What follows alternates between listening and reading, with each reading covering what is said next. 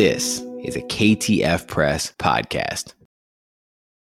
I have a question for you. Do you want to attend the Evolving Faith Conference from anywhere in the world for free? Evolving Faith is an online faith community with all kinds of events and book clubs and things that they do, gatherings all year round. And as they say, it exists to cultivate love and hope in the wilderness, pointing fellow wanderers and misfits to God as we embody resurrection for the sake of the world. They have a conference that they've been doing for the past few years. It's in Minneapolis, but you can attend online.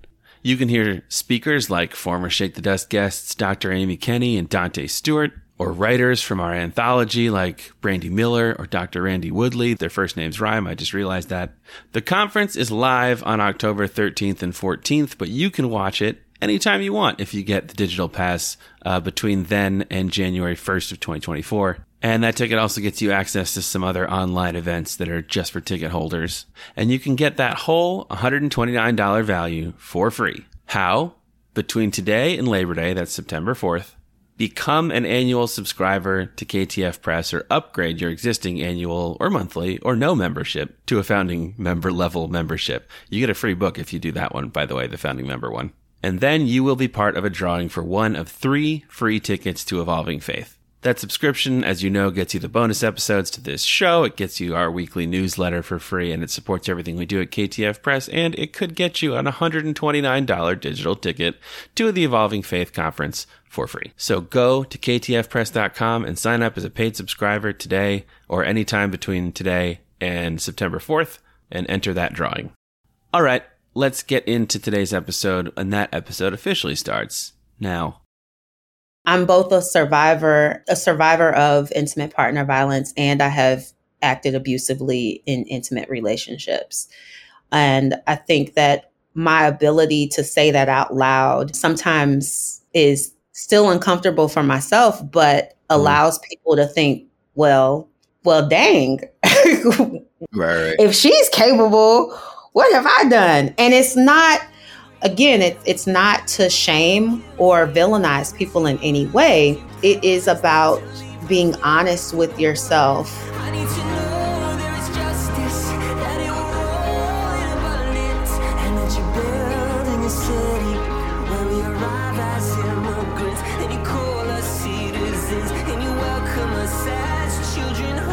Welcome to Shake the Dust, Leaving Colonized Faith for the Kingdom of God. I'm Sy Hoekstra. And I'm Jonathan Walton. We are so excited for you all to be here today. Uh, we're having a pretty serious conversation. Content warnings will be in uh, the show notes. Uh, we're going to be talking about intimate partner violence and abuse. We're excited for it because it's a very important conversation. And uh, we're talking about it as we try to talk about everything keeping marginalized perspectives at the top of mind. Uh, and we're also going to be talking about how church communities are involved um, for good and for bad in, in intimate partner violence and abuse situations. Uh, very quickly before we get to that, if you like what we do here on Shake the Dust or all of our work at KTF Press, the best way to support us is to go to ktfpress.com and consider becoming a subscriber. Get the whole archive of our bonus episodes of this show. Get our newsletter where Jonathan and I send you media highlights for to help you in your discipleship and political political education. Um, get the whole archive of that as well and support everything that we do at KTF Press. Uh, and you can always go to ktfpress.com slash free month if you want to start off that subscription with a free month. All right, Jonathan, can you please tell everyone the incredible guest that we have today? Absolutely. Today, we have uh, Dr. Maxine Davis, who's a second generation activist who's passionate about discovering how to end violence perpetration in romantic and intimate relationships. She studies people who act abusively and interventions that are designed to help them change. Dr. Davis earned an MSW and MBA at Dominican University and completed her PhD in social work at Washington University in St. Louis. Most of her research uses a community engaged approach, centering the voices of historically excluded racial groups as equal partners. She has presented her research to several prestigious national conferences throughout the United States and to local go- non governmental organizations internationally. Her independent and collaborative work on the experiences of racially minoritized populations has been published in several noteworthy academic journals.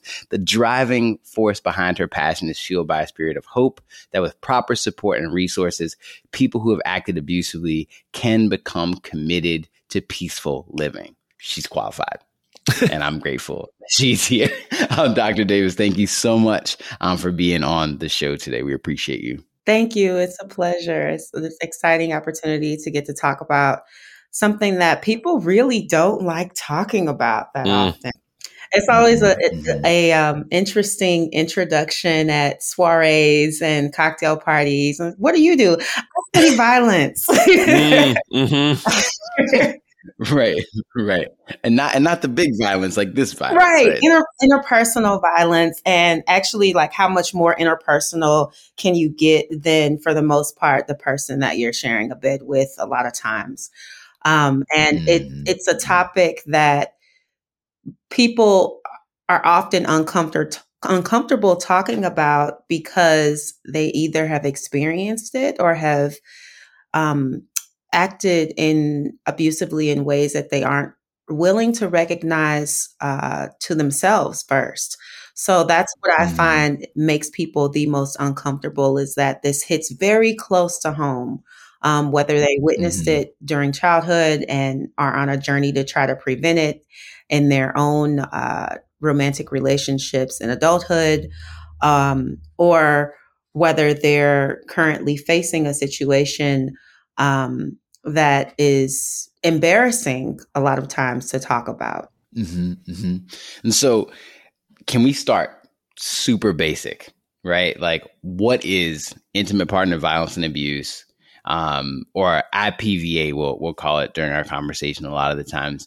And why use that term instead of domestic violence? And are there any misconceptions about IP, IPVA that we should just throw out the window right now? Those are great questions. So, when I talk about the topic um, in community and scholarly spaces, I often interchange the terms um, intimate partner violence and abuse with domestic violence, just so that people are all on the same page and knowing what I'm talking about. Historically, mm. language has been something that has been used as a tool of power. Um, and it's something that is also um, can be very empowering to take back control of. So domestic violence um, and and the colloquial language that has surrounded it evolved from what was originally called in the scholarly literature wife beating. Well, we realize and know that not all intimate relationships involve a spousal relationship and the gendered aspect um, and the heteronormative aspect that this can't happen to men um, and that this only happens to women who are wives. Um, and eh, this evolution of language has been something that I've um, really uh, been passionate about reclaiming. And so a lot of times what you'll hear is domestic violence because that's what the public is used to calling it. Um, and one of the reasons why domestic violence as a term is problematic is that it takes the ownership away from the community in terms of why this social problem exists. And it contextualizes it only to um, the intimate space of the home or that which is domestic and closed and centered.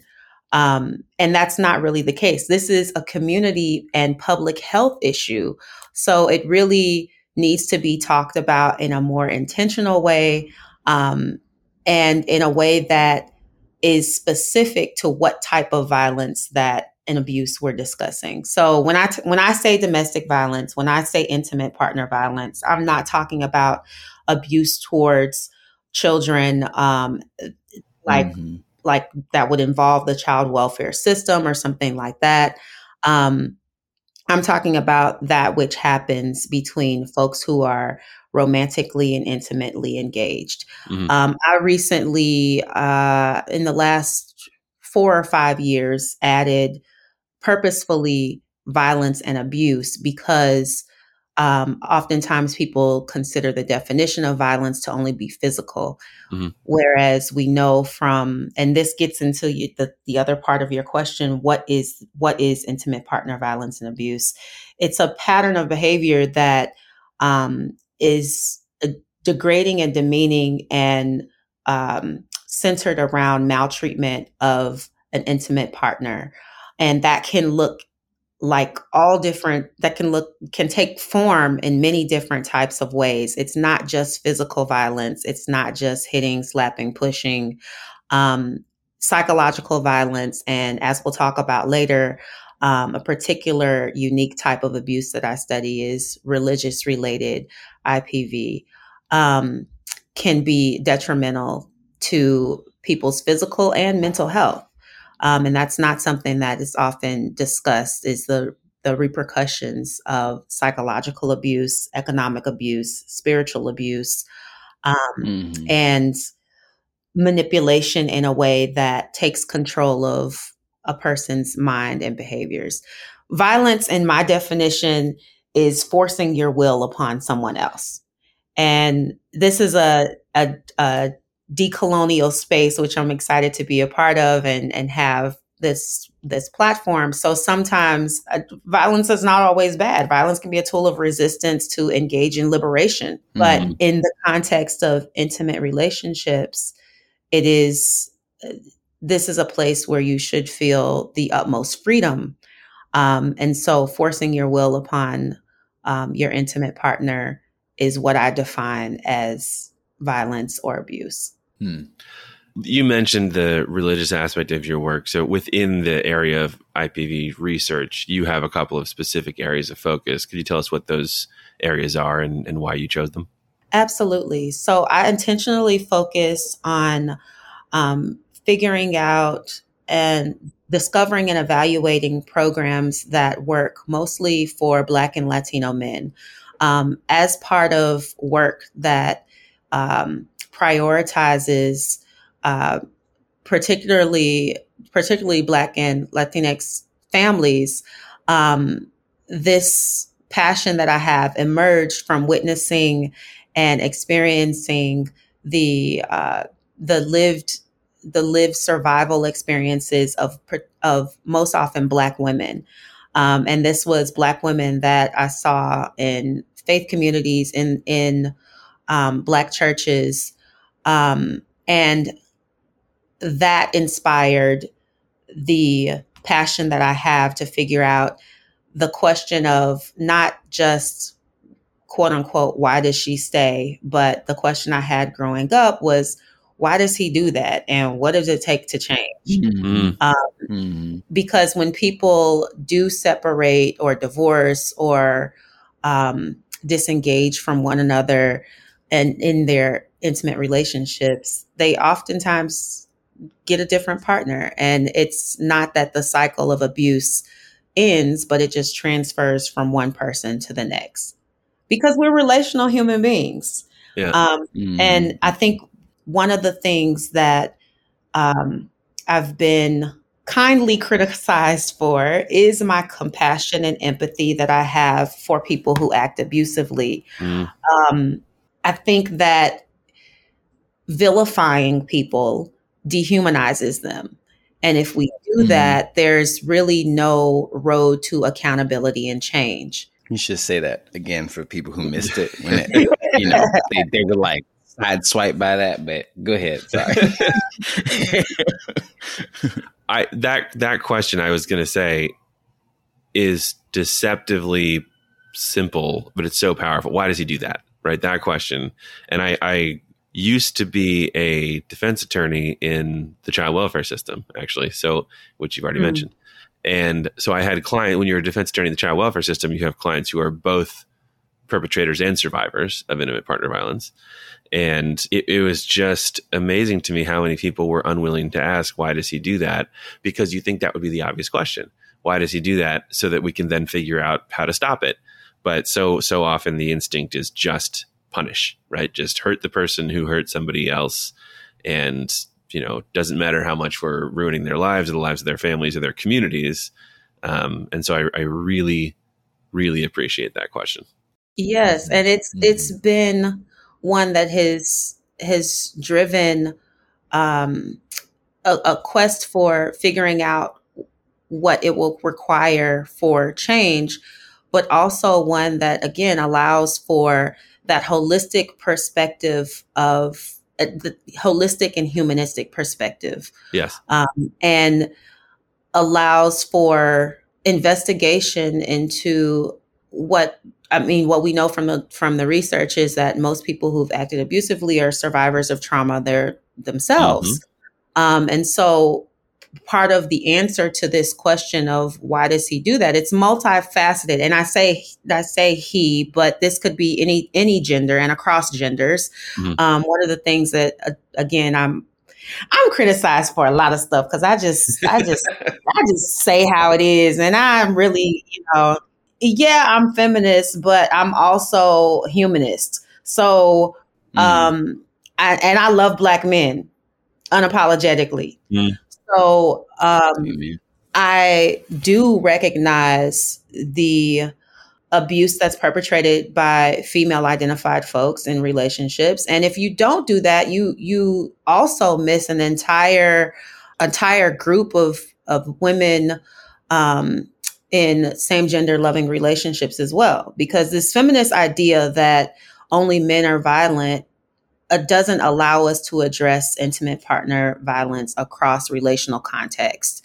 And if we mm. don't, if, if we just have this very narrow idea of what domestic violence is, we really are missing the most marginalized um, perspectives and experiences. So I think that it's important to name and recognize that women act abusively too. Um, the reason why I think um, you get this gendered language comes down to injury.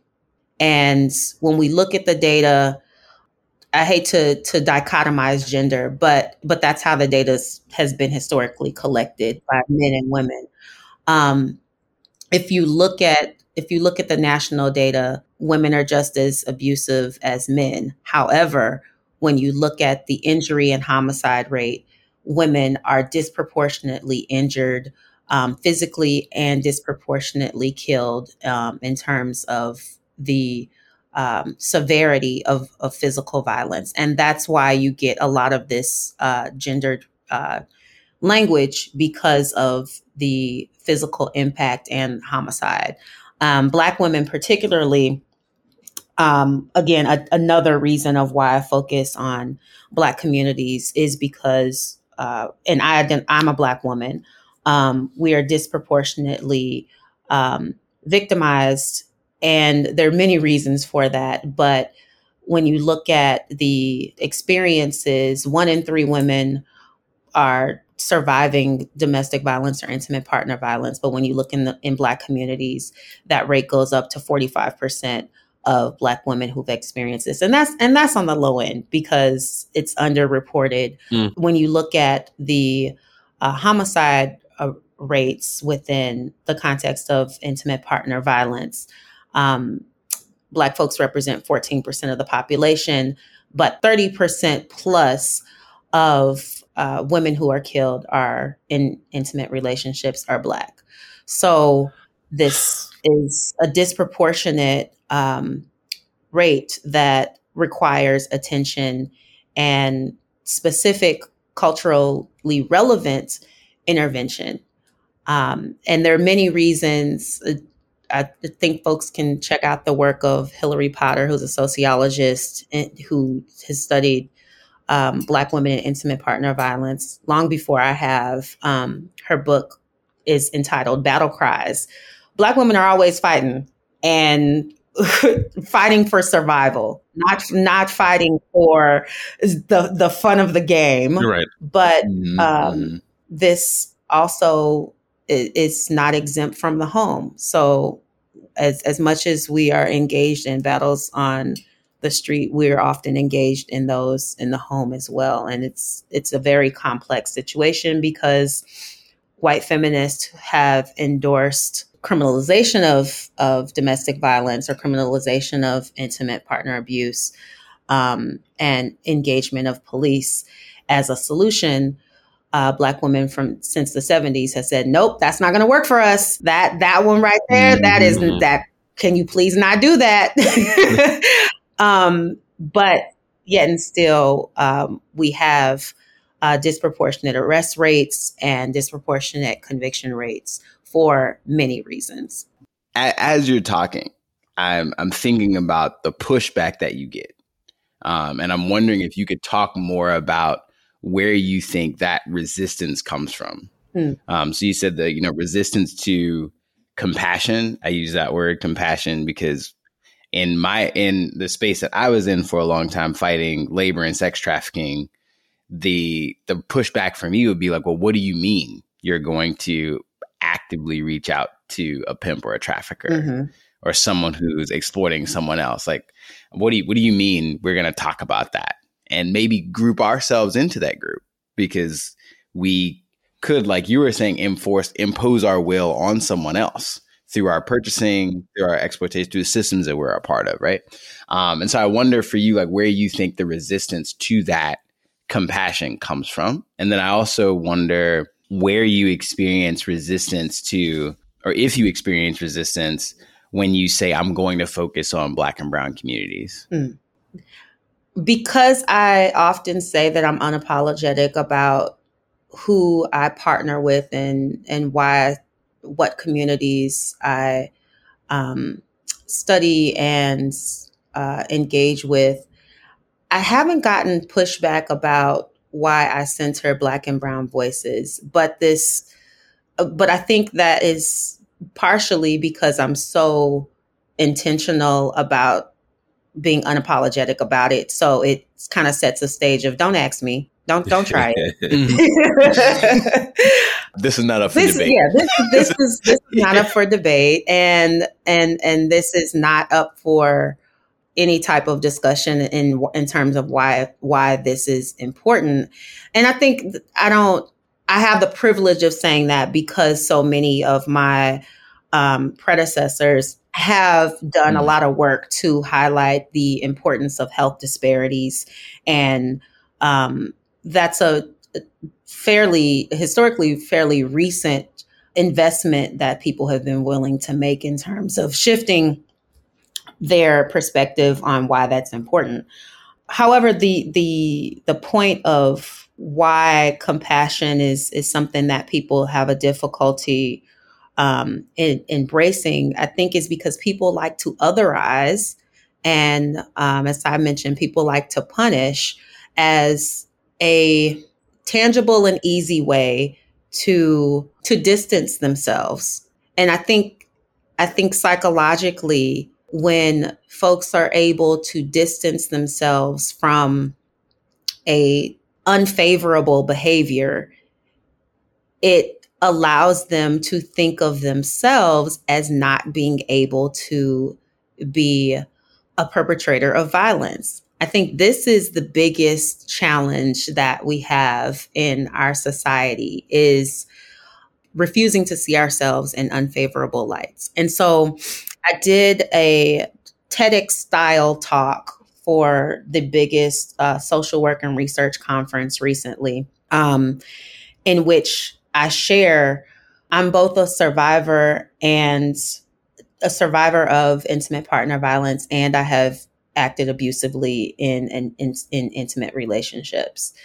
And I think that my ability to say that out loud um, sometimes is still uncomfortable for myself, but mm-hmm. allows mm. people to think, well, well, dang, right, right. if she's capable, what have I done? And it's not, um, again, it, it's not to shame um, or villainize people in any way. It is about being honest with yourself. And one of the questions that I ask in that talk is, what is the worst thing that you've done to an intimate partner? And share that with somebody. And if you can't share that with somebody, mm-hmm, mm-hmm. then I think it's it does a disservice to creating a peaceful environment in whatever intimate relationships that you have. Um, this phenomenon of intimate partner violence and abuse, people really like bento box style social problems. When I say that, people hmm. like very neat, very neat. This is a victim. This is a perpetrator. This is a survivor. Right. This is an abuser. This is mm-hmm. a this is a batterer. Um, mm. And if you'll notice, I avoid those terms and I use language like people who have acted abusively or people who have caused harm in an intimate relationship. Um, because these very neat, discrete boxes don't really exist in relationships. And right. I'd say that from a data perspective, when you look at the types of violence and abuse that happens, people like to think of a very specific type of um, domestic violence that's called coercive control. And that's one that is also referred to as intimate terrorism. You think of what you see in the movies as one person being dominating and controlling over another to the point of fear and one partner is in control and has power over everything. And yes, these do exist, and these are the most dangerous types of um, constructions of intimate partner abuse. But there's mm-hmm. other types, and the most common form is one in which people fail to have healthy, interactive um, uh, ways of dealing with conflict and they resort to for the most part what they saw as children or what they um, see in society as being socially acceptable of how to deal with conflict in relationship. And you get this um, mutual engagement of abusive behavior. So take the physical violence out of it and imagine people calling each other names back and forth in a heated quote unquote mm. argument. That is domestic violence. That is intimate partner violence and abuse. However, we have tricked ourselves socially into thinking that that is just a toxic relationship. And that's that's the language people are using now. Um it's mm. and and it, I think there's a very different um, when you look at when we look at the data in in that view over 90% of relationships have involved intimate partner violence and abuse in some way and that mm-hmm. staggering mm-hmm. report is um, is something that we really have to be honest with about how often this is happening and and yeah there are different niche types of abuses that people um, in marginalized communities experience. For example, people with disabilities are have an extremely higher rate of being victimized um, yep. in, in, a way that really furthers uh, the health detriments um, because people are folks folks use the most vulnerable parts of their intimate partner unfortunately against them and this is also um, part of why I got into studying religious abuse because of what I witnessed in terms of Black women, particularly Black women's experience of going to churches and um, and their um, reliance upon faith as a form of strength that being attacked because that is something so um, special and important. So I, I want to get deeper into that for sure. I also just want to say you are you're you're like doing my heart a lot of good right now. Like this this this all, all this stuff about about not being um judgmental and bento box kind of thinking which is another way of saying just sort of the way the criminal justice system thinks right? There's there's defendant yeah. and there's victim. That's it. There's nobody mm-hmm. else. And there's you know the the victims are never perpetrators themselves and the perpetrators are never victims and that's it's just clean cut. Um and I, uh, I just, I don't know, I, I cannot express how much I appreciate the depth of of compassion and honesty you're willing to go to the the the ability for you to say, and thank you for sharing this here.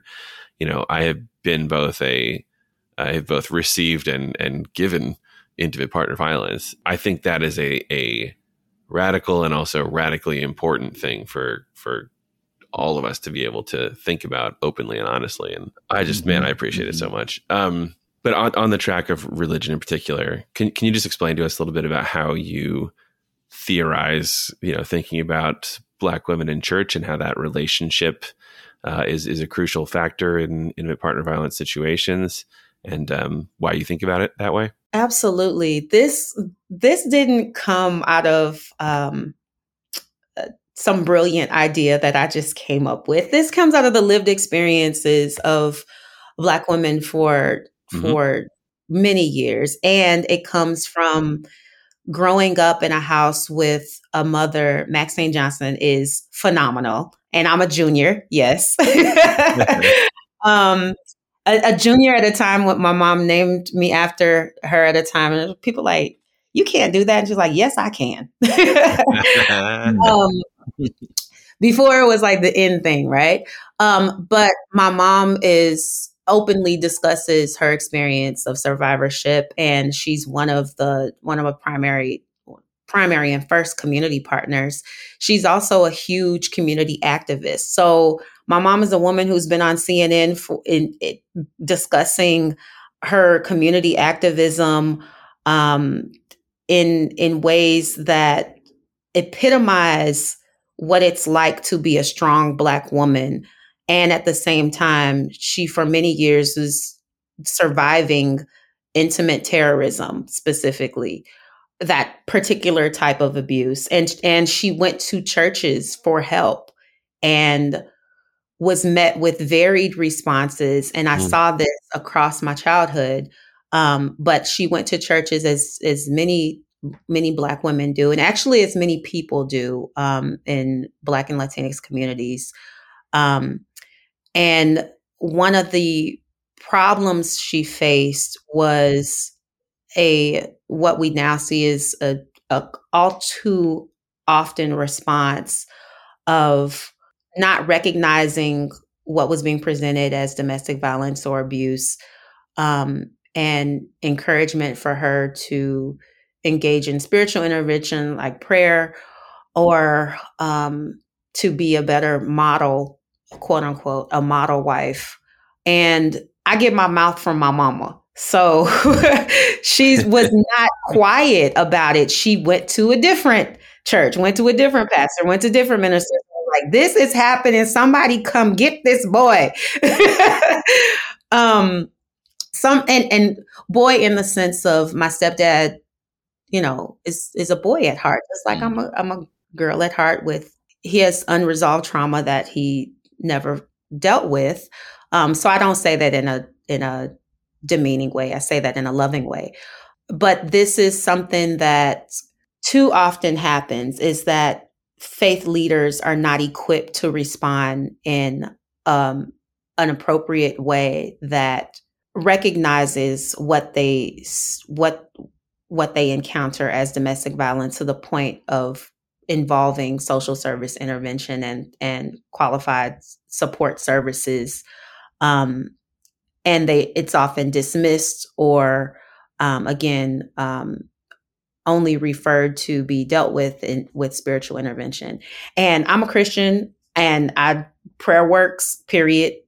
Um, so I say spiritual intervention purposefully instead of saying, oh, just pray about it, which is what a lot of times um, the literature discusses. But that's a side note. that's a that's a yeah. side note. Yeah, my mom prayed for my stepdad, but he also needed particularly men of faith um, to intervene. And that is not what he was met with in terms of sources of support.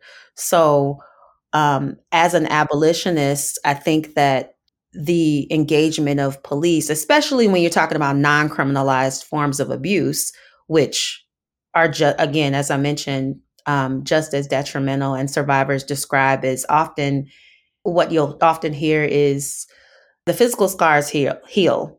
The mental scars and emotional scars are long lasting, longer lasting. Mm. So it's not necessarily that police needed to be called or engaged. Um, and and police were called and engaged when it got phys- physical and my mom endured injury.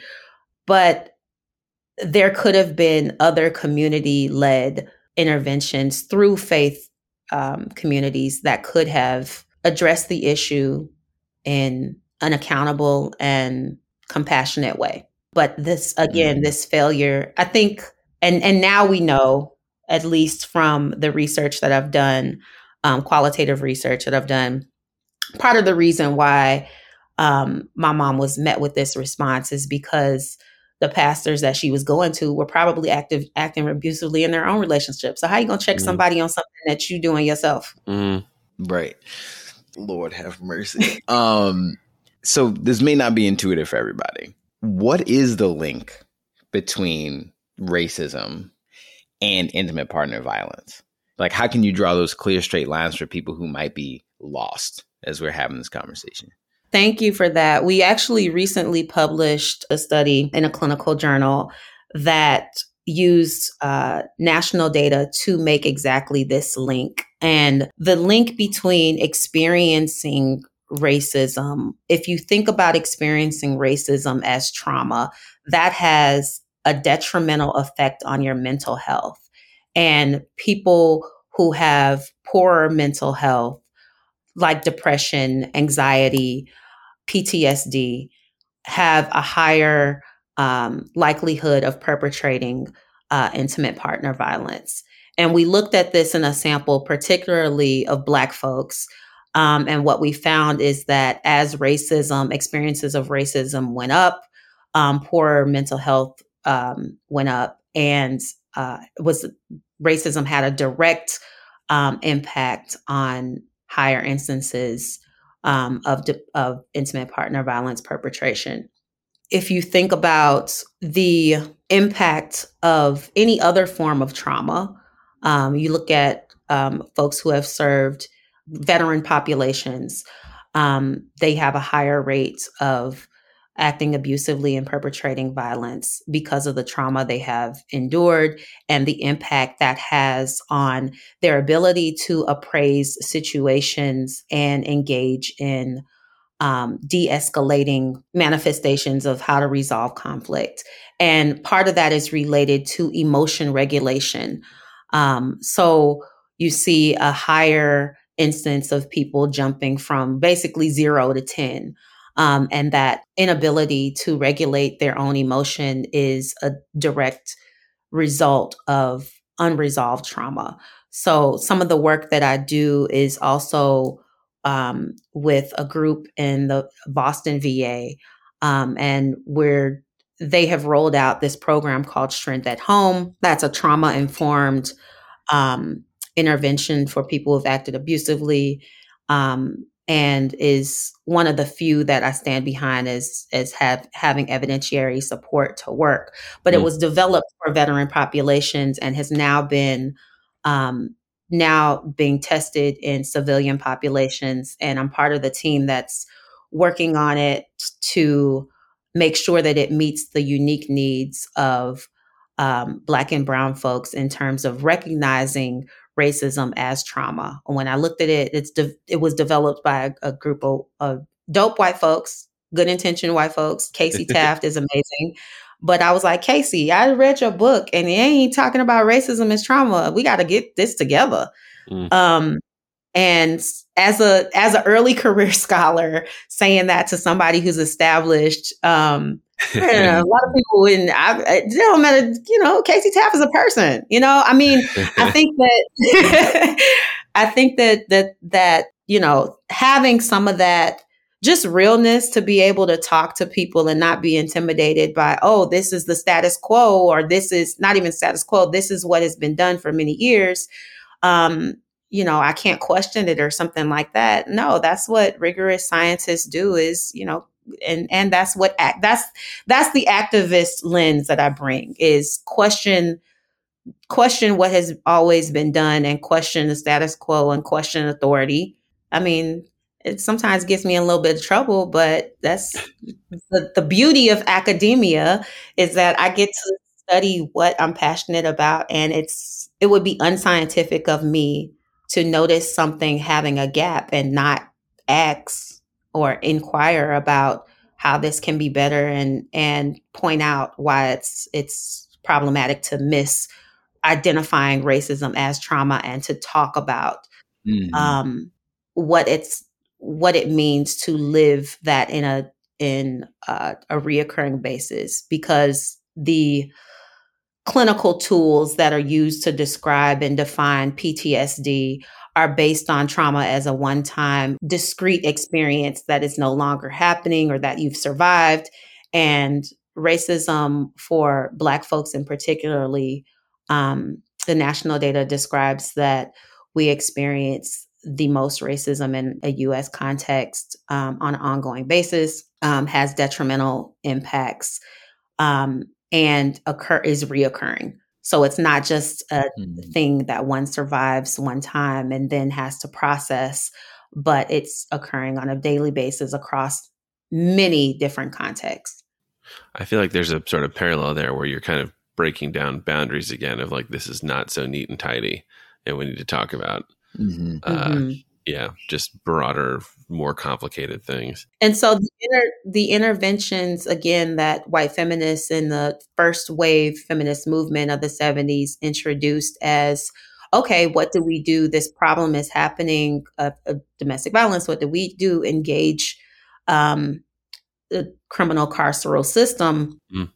is one that was built as a response to the needs of white women. Similarly, the partner abuse intervention programs that were dev- designed and developed as the treatment groups that people that people mostly men were um, put into after being convicted of domestic violence were designed for the experiences of white men. They were never designed for the experiences of mm. black and brown men. And so the way that I arrived at okay, we have to do these groups differently and we have to think about different interventions, different partner abuse intervention programs is because I used to be a group facilitator in those groups that men were mandated, court mandated to attend. And from jump, from day one, I was like, this is it? This the best we got? This ain't gonna work. Mm.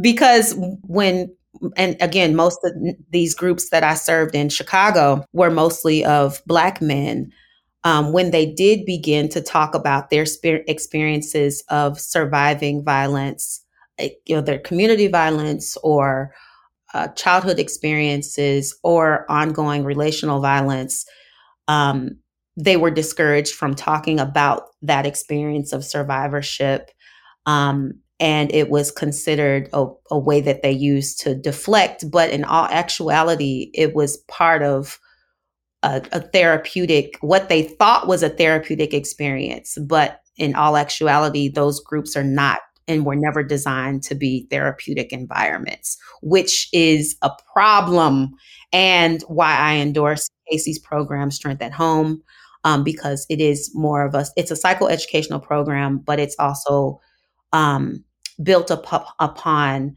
principles of having a therapeutic alliance and seeing this type of work as therapeutic, which is necessary for change. Mm-hmm. You're talking about batterers intervention programs, right? That's what they're usually called. Yes. Yes. Okay. So just just in case anyone's heard of them or like has heard of someone having to go to them, um, when I again when I was a public defender, those programs were kind of the bane of my existence, and all all of my clients that were that were men and perpetrators were were black and brown as well, and so it was like this is just it's accomplishing nothing but they keep getting required to do it. And we did we published a meta-analysis which is a compilation of all of the studies that have ever been done about batter intervention uh, programs and did a comparison to no treatment. Um, and we again found additional evidence that these programs don't work. And when I when I say what works, I mean when you look at rearrest rate as a definition of success, yeah, they're they're rearrested at a lower rate if they go through these programs. But when you enter victim and survivor report and the question of did the abuse stop? No. The mm-hmm. answer to the question is no, the abuse didn't stop. Mm-hmm. So what do people do? People do non-criminalized forms of abuse. Mm-hmm. And I and I want to highlight. You just said you compared batterers intervention programs to no treatment whatsoever, right? So like right. you're you're you're talking about something that is ineffective even when compared with doing literally nothing. Yeah. Yeah. yeah. And that we've known this, we've known this for 30 years, actually. um, but again, this is something that that people are uh, resistant to challenging because, like, okay, well, what else are we going to do? De- yeah. Design right. so, design an alternative, complete design a completely different way of of engaging when when when someone cries out for help um, for intimate partner violence and abuse and avoid this conveyor belt style one size fits all model mm. which is mm-hmm. what we currently have in progress so it doesn't matter if somebody is um, two times less likely to get rearrested if the abuse continues the health impacts for survivors is untouched mm-hmm. hmm. So let's get practical about those non-carceral, you know, non-carceral alternatives um, to prison, because I think a lot of times when people hear you say that you're an abolitionist, or hear other people talking about, you know, reducing the power of the police, situations like this interpersonal terrorism that you've been talking about, or just other kinds of, uh, you know, explicit physical violence are the sort of things that are real hangups for people. Is how are we going to actually deal with this without prison? A lot of people don't have a framework or an imagination for that. So can you can you talk to us about programs that work and why and how they work? Yeah, absolutely. So I'm in the process of evaluating a um, program and have have done different types of evaluative work um, with a, a group that serves mostly um, undocumented uh, Latino men in Chicago uh, of all different types of um, Hispanic um, backgrounds, but mostly Mexican. Um, and it's called the Men's Group. It's based out of, uh, originally, it was based out of a Catholic parish. Um, and the program came into existence because women were going to the priest describing um, instances of violence and were saying, I don't, and then this is a, a common report is that I don't want, I don't want to not be with my husband or partner. I just want the abuse to stop. And so if we actually listen to what survivors want, instead of imposing punishment and um, criminalization as an immediate response, that gives us a window into intervention that could be useful and helpful and gives us creative solutions for what could work to stop violence and abuse. So that's one um, area that I, I tend to lean to in terms of okay, what are we going to do about this? Is to ask survivors who have ex- are experiencing or who have experienced what would be ideal in terms of how to intervene here.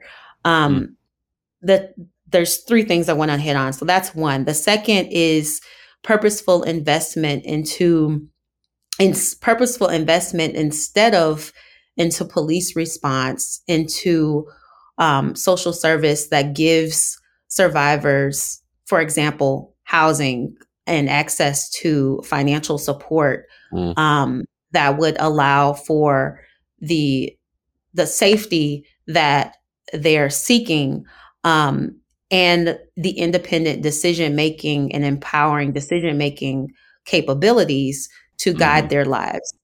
Um, I also am a proponent of the arts. So I think that the use of music as intervention is really powerful. And one of the things that I'm working on now is, and that study that we that we did that it's it, that is in getting ready to be submitted for publication is a playlist of hip hop songs that that condemn domestic violence and endorse healthy relationships. When we talk about hip hop, we often talk about well, folks often talk about its use of denigration of women and and endorsement of violence, but actually hip hop is is and has for a long time um, been a conscious source of of violence resistance and this is mm not this is not mm-hmm. different in terms of its discussion of um, the problematic use of violence in relationships um, so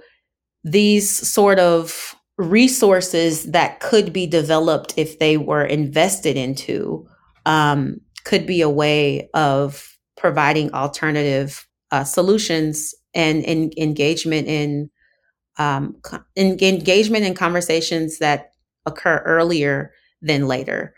Um, I focus p- specifically on um, violence in adulthood and uh, children is not my ministry. I know where my I know where my gifts and talents are, and working with working with children is not my ministry. Um, but I do endorse and support these early intervention programs that talk about healthy relationships on the front end. Um, but God has just given me a passion to uh, develop and evaluate interventions for abuse that happen in adulthood. And when we look at the data, we know that the most severe and the most, I, I think, most critical age range to intervene in is 18 to 29. That's mm. where you see really high rates of um, fatality, high rates of injury. Um, and so I'm constantly asking myself, okay, for 18, 18 to 29 year olds, what what speaks to us. I'm 37, so, but I can still say us. um, and for me, I for me that that would be music, and that would be my faith community. So investing in an additional training of faith leaders um, to be interventionist um, and to know when couples treatment is appropriate and when it's not um, for domestic violence um, and to also have intentional songs curated or circulated around these topics um, is, I think, a worthy and noteworthy um, point of intervention. Um, we also got to make sure that we're actually measuring what's happening. And so I recently uh, recently developed a scale um, that measures religious abuse in the context of intimate partner violence, asking questions like, has your um, how often or to what degree has your partner used rel- used scripture um, to justify abuse towards you? Or how often or to what degree um, has your partner for, said that you had to forgive them on the basis of religious ideas? Um, and these type of questions are something that mm. if we don't it, if we can't measure a problem then we can't even evaluate if it's being changed or not mm. so I think measurement is is a key area um, to invest in as well. You you talked about the bento boxing that the the legal system likes to do, and faith communities like to do the exact mm-hmm. same thing. What's the conference? What's the book study? We can do this in six weeks. No training, no discipleship. Deliverance happen. We're gut. We're mm-hmm, good, right? Mm-hmm. And so, what can faith communities do better when it comes to creating peace in intimate relationships. Jesus said, "Blessed are the peacemakers," right? And so, like the the peacemaking, like what are what are some ways that you have seen or suggestions you have that we can be peacemakers mm. in intimate relationships? And I say that as a faith leader who's had to do that, and as a husband who tries wants to keep peace in my house. You know what I mean? So getting called in to intervene and being someone who does not want to continue perpetuating violence against imposing my will on my partner? Yeah, it's a good question. And I, honestly, I don't know. I'm figuring it out for myself. I'm mm-hmm. figuring it out. I think I think formal training has its place. So yeah, um, knowing the dynamics and the cycle uh, that tends to happen within domestic violence of there being an abusive incident, then there being like this honeymoon phase um, where the person is like flowered with with sh- showered rather with flowers. Um, oh, I'm so sorry. This will never happen again. But then this tension building, and then boom, something else happens, and it's this rat this perpetuating cycle. Mm-hmm. I think mm-hmm. on a basic level, knowing that violence is not just physical is a first step and talking about all the manifestations of how that occurs um, is a first step in understanding the complexity of abuse um, and of maltreatment of an intimate partner. but I, I hesitate to to have a one size fits all sort of recommendation list. I think this this differs from community to community. Um, one thing that I've that I've seen that is helpful is this ability for faith leaders to be vulnerable and and talk about their own experiences. Mm.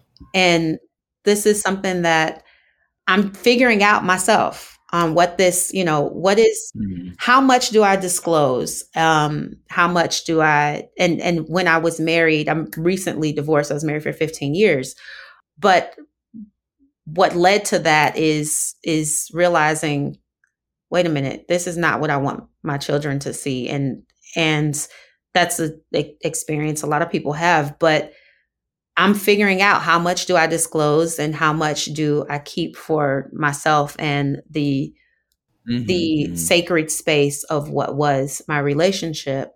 It's a mixed bag. Um, I don't I don't know, and I'm figuring it out.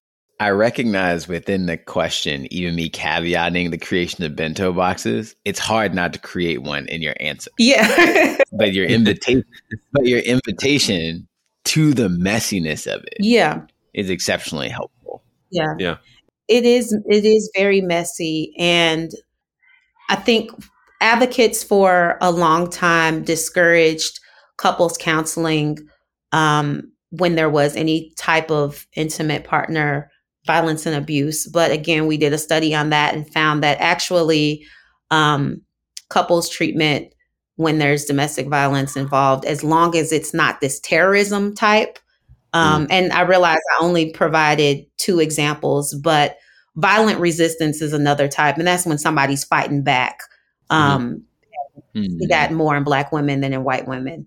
Um, but those are three different types of domestic violence that you'll see: intimate terrorism, what we call common couples um, violence, which is quote unquote fighting um, and then violent resistance, which is somebody. This is this is what you see of like a woman stabbing her husband, and you're like, "What the hell happened?" Oh, I'm sorry, the language, but you're like, "What what the heck happened with that?" And it's like, well, she's been c- controlled and abused for for ten years. She fought back, but mm. then she mm. gets arrested and convicted. Mm. So yes. this this these are just three different types um, uh, that that occur, but I I think knowing though at least those three different types and knowing that if it's if it's a fighting or or common couples violence that actually couples treatment by someone who is trained in the, in and has some domestic violence training could be beneficial and this is something i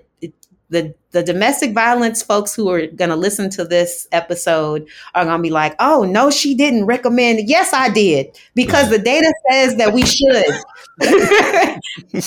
um, and and I mean, th- this is written into policy. Side notes: this is written into into policy that in many many states, couples counseling is prohibited as a treatment plan when there's domestic violence perpetration.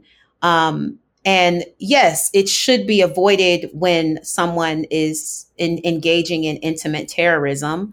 Um, but it could be very helpful. And the studies show that it could be very helpful to reduce intimate partner violence.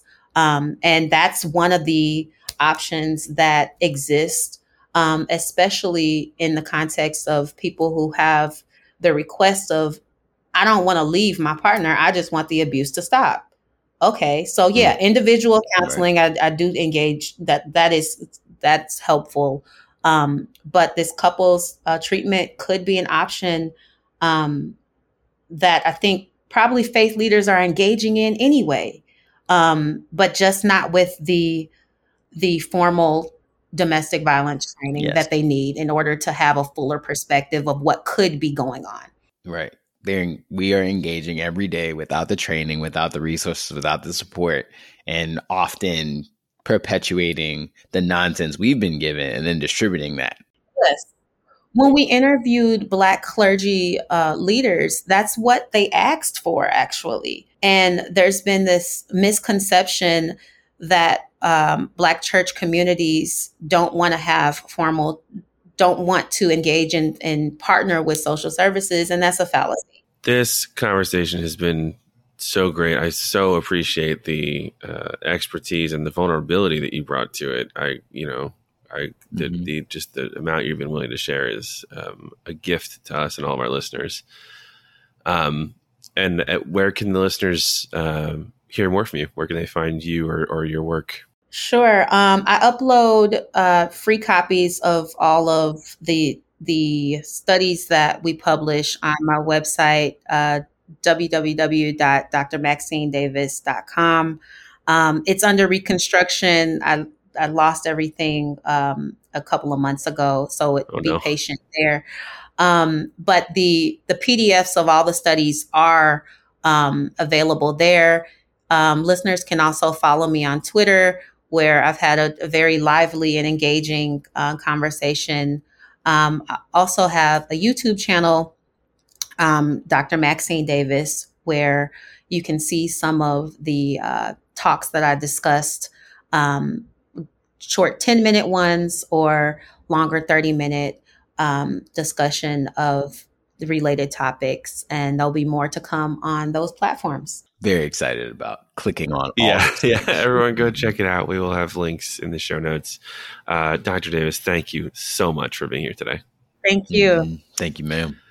Everyone, before we go, thanks for listening. Just a quick reminder ktfpress.com. Consider becoming a subscriber. It's the best way to support what we do uh, and uh, gets you access to our bonus episodes and our newsletters and uh, supports everything that we do. Uh, we so appreciate you listening today. Our theme song, as always, is Citizens by Jon Guerra. Our podcast art is by Jacqueline Tam, and we will see you all in two weeks.